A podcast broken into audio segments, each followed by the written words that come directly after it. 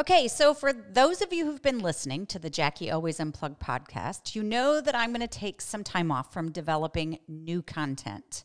That doesn't mean I'm taking a vacation per se, but it does mean that Steve and I are going to be spending a month in San Miguel, Mexico. And see, Steve has always wanted to learn a language. I suck at languages even the English language. Um, but we're going to stretch ourselves and take this as immersive class while there for a month. So I might be able to say, like, hello, how are you? Goodbye, where's the bathroom? I'll take a margarita. During that time there, while I'm learning Spanish, I'm also going to be developing a training course for those who want to teach others to preach. Because I don't know if you know this, but I train women to preach through this class called She Can Teach Training. And so I'm going to be working on that. And then I'm going to be working on this day um, where you can have me come in with a group of your friends and have conversations with you about the stuff that we've been talking about on this podcast. And I've always wanted to do this, kind of have small groups, but a, a, woman from Dallas recently called me and said, Hey, in September, can you come up and hang out with a group of my friends for the day? And can we talk about deconstruction and patriarchy and how that has impacted us women and what does the scripture say about homosexuality and just a lot of stuff that we've been covering in the podcast. She wanted a more intimate time and i said sure let's do this. And i thought oh this would be so fun to do all over the country. So yeah i'm putting that together. If you're interested in having me come and hang out with a group of your friends let me know. You can email me at jackie at the marcella project so, yeah, that'll be really fun. And then I'm also going to be prepping for my first class at Northern Seminary. Yes, I've enrolled in another seminary. I'm going to be getting an MA in Women's Studies, Lord willing. And I suspect you'll be hearing a whole lot more about what I'm learning there. And yes, I am also going to play. I have my pickleball stuff packed and I have already scouted out all the best places to have drinks um, on rooftops and where to go for beautiful walks and sights to see. And I will absolutely be eating a lot of pizza at the Ruffino's Pizza Place. Now, that won't mean much for many of you, but those of you who are from my hometown, you know what I'm talking about because Joe Ruffino moved to San Miguel and he opened up a pizza place called the Pizza Guy. And I will be going there and stuffing my face with a whole lot of pizza. So that is very, very exciting to me. Okay, so in all of that, I've decided to repurpose a few podcasts. And I went through and kind of picked out some that I thought were really important for us to revisit. And the first two are going to be about faith. Because as I have shared before, I, um, I have shifted in my older years. My thinking, my beliefs, some of my actions have shifted. Some of the things that I used to embrace, I no longer do. And I know that that is true for many of you too. And I also know that shifting can feel very unsettling. It can be scary. It actually starts to isolate you from your people group that you've hung out with for so long. I know that. And so I thought it would be good to go back and revisit what is faith? What is actually wrinkled faith? That means faith that has aged, that's been bumped around a little bit. And in there, I hope that both you and I will feel more assured that not only is it normal to shift, but it's also biblical. Welcome to the Jackie Always Unplugged podcast, where we're having off the record conversations. I'm Reverend Dr. Jackie Roese, founder and president of the Marcella Project. As a pastor, preacher, and thought leader, I've walked with women of faith for decades and had thousands of conversations about what women encounter solely because they are women. At work, family, their faith, with relationships, sex, the church, their bodies, and Jesus. On this podcast, we're going to be asking hard questions, dealing with real issues, and revisiting scripture with a new lens. These conversations are going to put words to your female experience. They're going to ennoble you as Jesus intended and encourage you to bring your full self to the table. It's here we're going to reshape our view.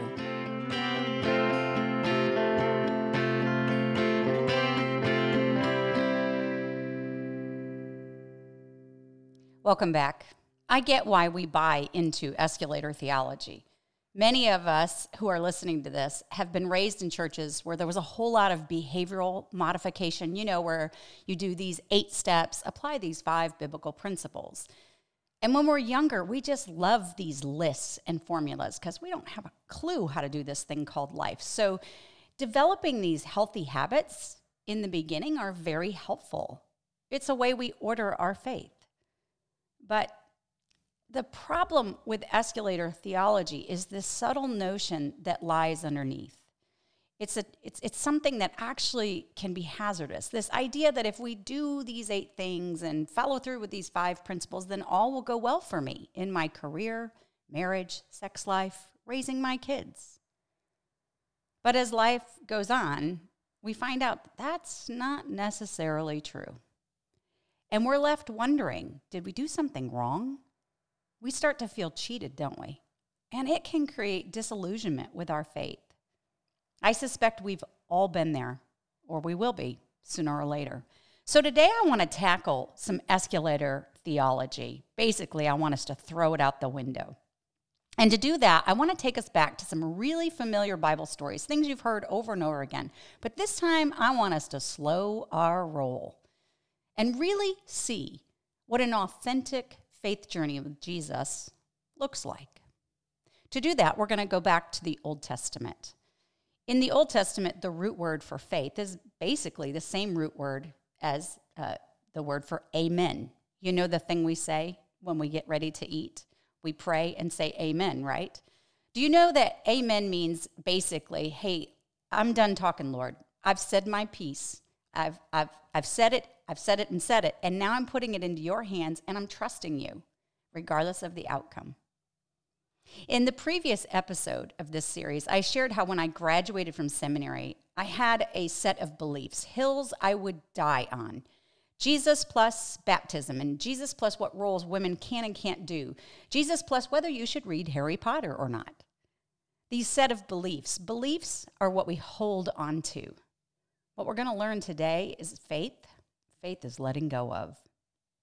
The first time we see the word faith used in Scripture is Genesis 15.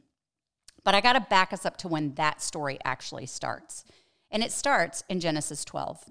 It's the story about when God came to Abraham and said, Hey, I'd like you to leave home and everything you know. And Abraham says, Okay, um, where am I going? And God says, Oh, well, don't worry about that. We'll get to that. Just go.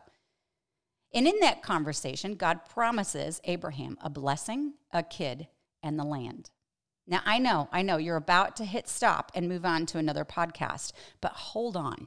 Let's slow the roll. And as I describe their faith journey, try to imagine what a faith journey looks like. Try to imagine what was left and lost, like friends and family, and the comfort of home, stability, the tribal celebrations, music, idioms that require no explanation. What you need to know is Abraham and his wife Sarah lived in a very wealthy community, a city called Ur. Archaeologists have done, discovered and done digs on it, and it's a really wealthy place. So, wherever you're from, try to imagine the wealthiest neighborhood near you. What do the houses look like? How big are they? What kind of shops surround that? What kind of cars do people drive? Where do their kids go to school? Do you got that image? Good. Now you've got it. Abraham had flocks. He's rich. And Judges 24 tells us that he also worshiped many gods. So it's kind of interesting that he listened to this one. He leaves Ur and he travels by foot, because remember, there are no cars, 600 miles to Haran. 600 miles. And they live in a tent. And then they pack up again and they move again, about 400 miles to Shechem. And they live in a tent. And then they move a short distance from there, farther south to Negev, which is really, I mean, a desert. I've been there. It's a pile of brown rocks and dust. Nothing green growing there, ladies. Again, let me remind you this is a picture of a faith journey. And think about the risk they had to take the fear of the unknown, feeling threatened by animals or other people they come in contact with or the inability to communicate with others you come into contact with, unfamiliar with customs and rituals. And I'm thinking, surely there were words between Sarah and Abraham about how stupid this is. In Genesis 12, we find out that they encountered a famine. Oh, no kidding, they're living in a desert. They pack up and they move to Egypt, 20, 250 miles away, and they live as refugees. And then after a while, they pack up again and they travel another 250 miles back up to the desert. Now, I think about this journey. There's a whole lot of energy and movement. And surely by now, Sarah is longing for the familiar smell of a particular plant that she grew back home or her favorite food. I mean, you know how it is when you've been away from home for a while. You can't wait to get back. The first thing I eat, pizza. Pizza, it's my favorite. This is their faith journey. How does that measure up to an escalator theology?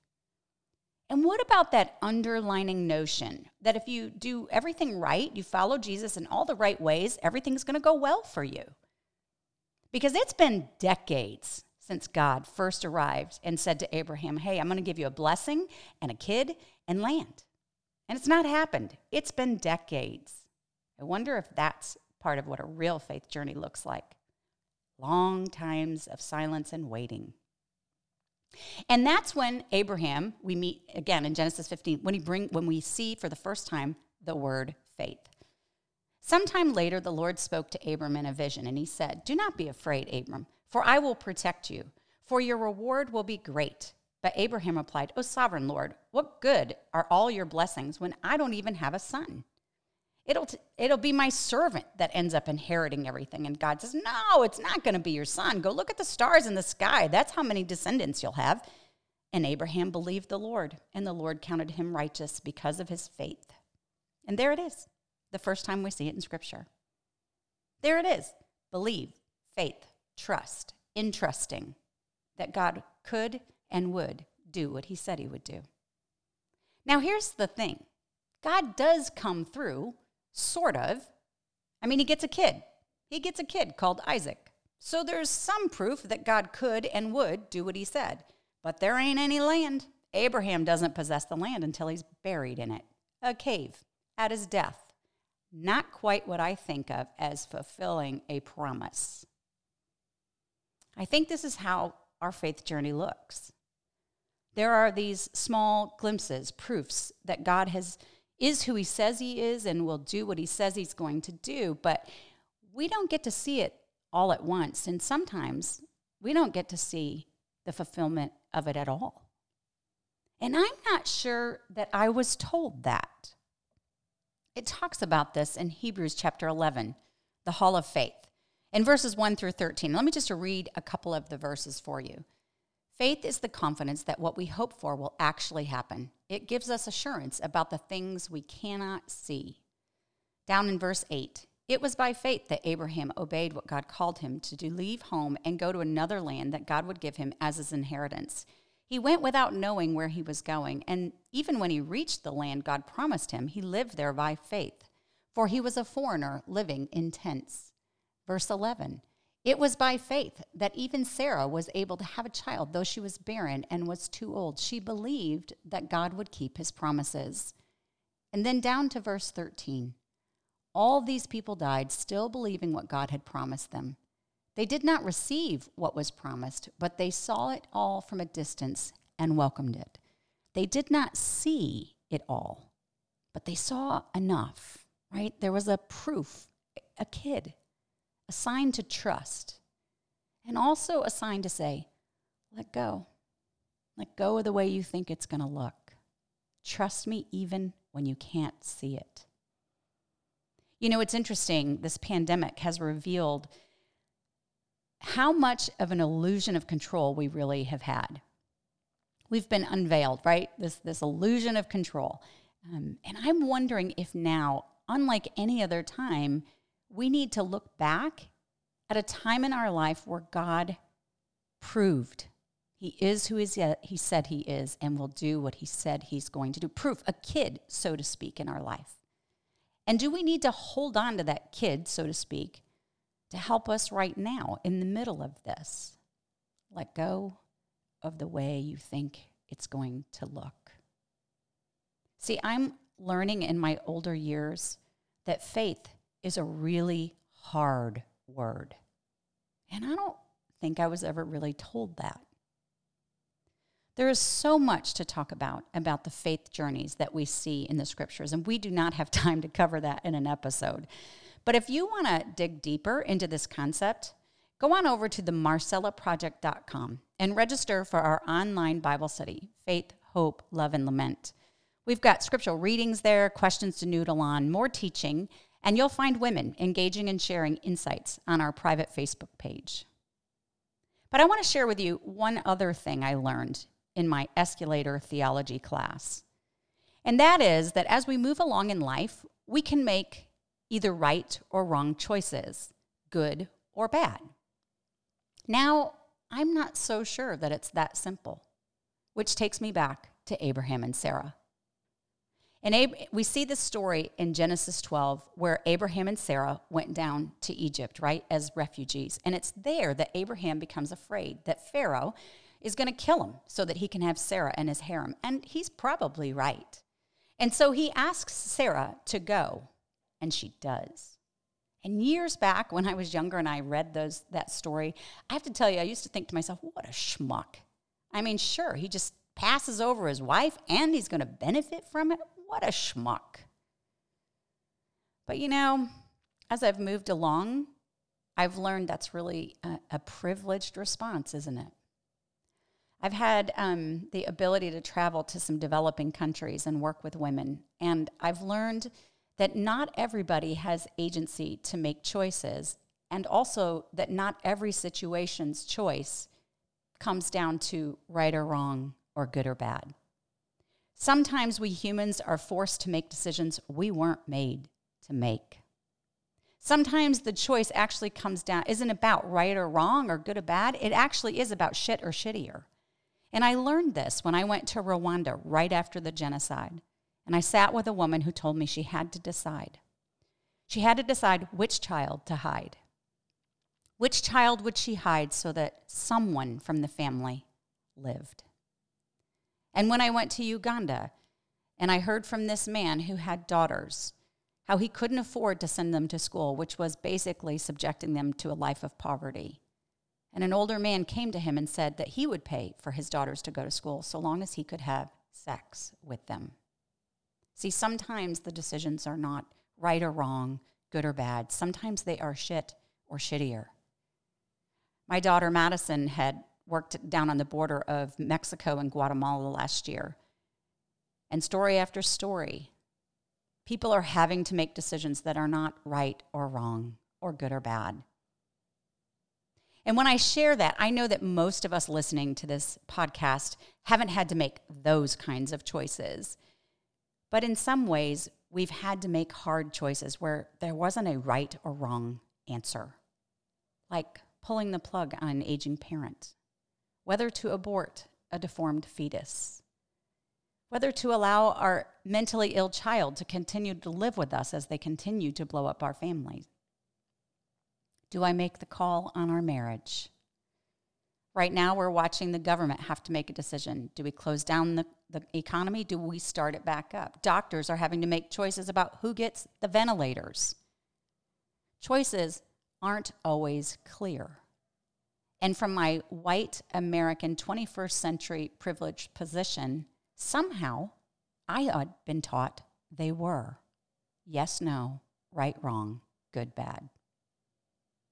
What's fascinating to me about Abraham and Sarah's story is we'd expect to see God chastise Abraham, right, for like having such little faith. But it's not in there. God doesn't do it. And he doesn't seem to be upset with Sarah offering herself over to another man. Like, I don't know how that preaches. And in fact, in 1 Peter 3, we read where Sarah is called a woman of faith because, quote unquote, she did what was right without fear. She did what was right without fear. And when I read that, I have to go over all of the scriptures about Sarah's life story and I say, okay, when would she have been fearful? Well, most likely when she left Ur, but more so, probably mostly when she was in Pharaoh's court, a sex slave. And God doesn't say anything about that. In fact, in this story, the only one that gets a butt kicking is Pharaoh the man with the power who used his power to harm the vulnerable. And the point I'm trying to make is some of us have had to make decisions that we should have never had to make.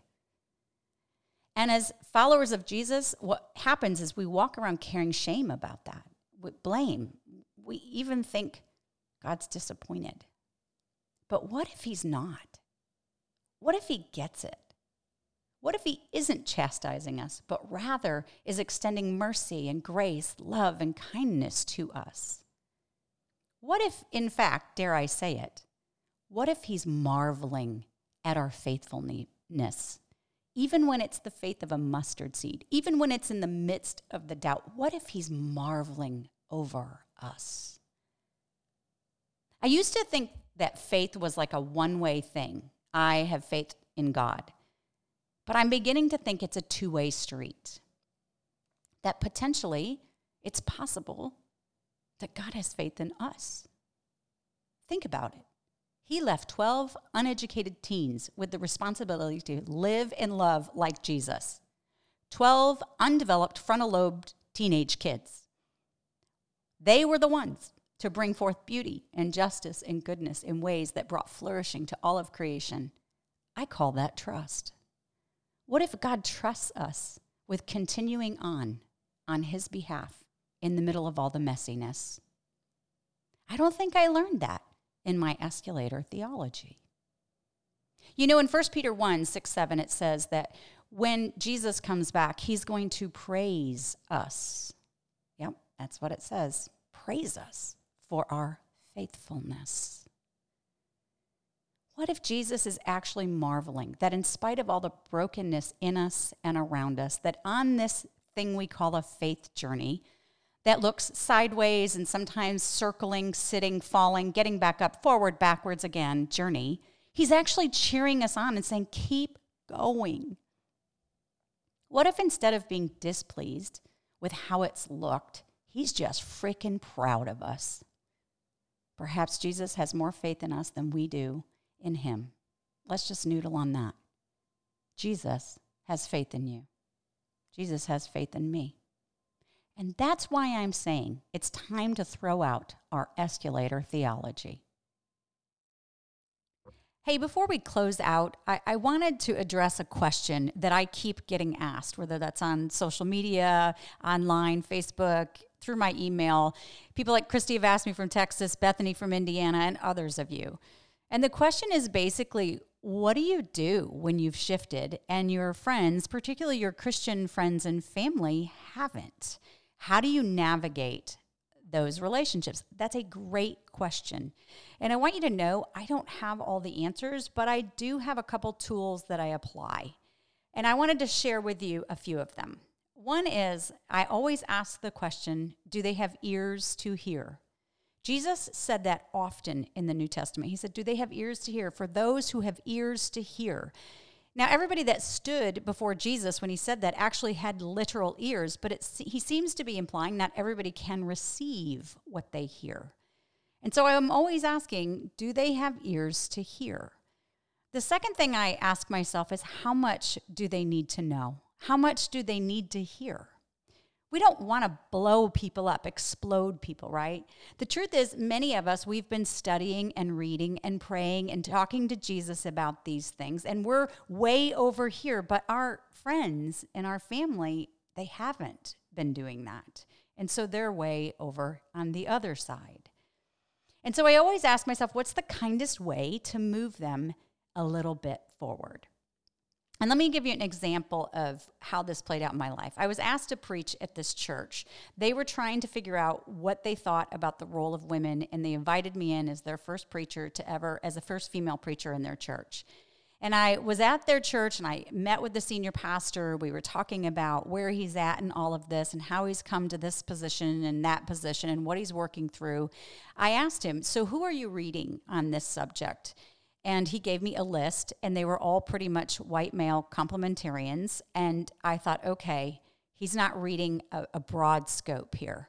But i didn't say a word i just continued to ask questions and i went home and i prayed lord if you want um, him to know other people to read would you let him ask me? Just let him ask me. And a week later he did what books would you recommend jackie and so i gave him some now here's what's interesting There was a woman at this church who was a, a leader, and she had already done all the reading and all the research for years and years and years. And she's way over on one side. And when she asked me, What books did you give him to read? And I told her, she was upset with me. She was like, Well, you should have given him this book and this book. He really needs to read those books. And I'm like, Yes, yes, he does need to read those books someday. But I had to assess where he was at and how to shift him slowly, incrementally, right? Because we don't want to blow people up. They can't move from here to here, way over here in an instant. It just doesn't happen that way. So I ask, how much do they need to hear? I ask them questions, right? Jesus asked people a lot of questions. Do you know why he did that? Because asking questions helps people to like step back and really think about why they're saying what they're saying. It helps them to go deeper and broader in their thinking. And so instead of being informative, a lot of times I'll just say, Well, what do you think about? And I just throw a little seed out there for them to, to, to think about, germinate on, you know? So ask questions. Fourthly, not everyone's gonna shift. And I'm okay with that. I don't I would love for everybody to be on my side of everything that I think, but that's that's not going to happen. That's not realistic.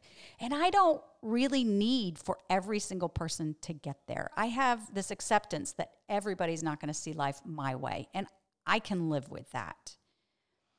I I have had um, some some relationships that had to be severed. And that was really hard. And actually i didn't choose to sever them. My friends did. And that's because when i became a female preacher they just couldn't get behind that. And so unfortunately that that ended the friendship. It didn't end badly. We still love each other deeply, but we just knew we weren't going to be as close anymore. We weren't going to be able to have a lot of conversations because a lot of our life was wrapped around Jesus and faith and how you live that out. And we were no longer on the same page.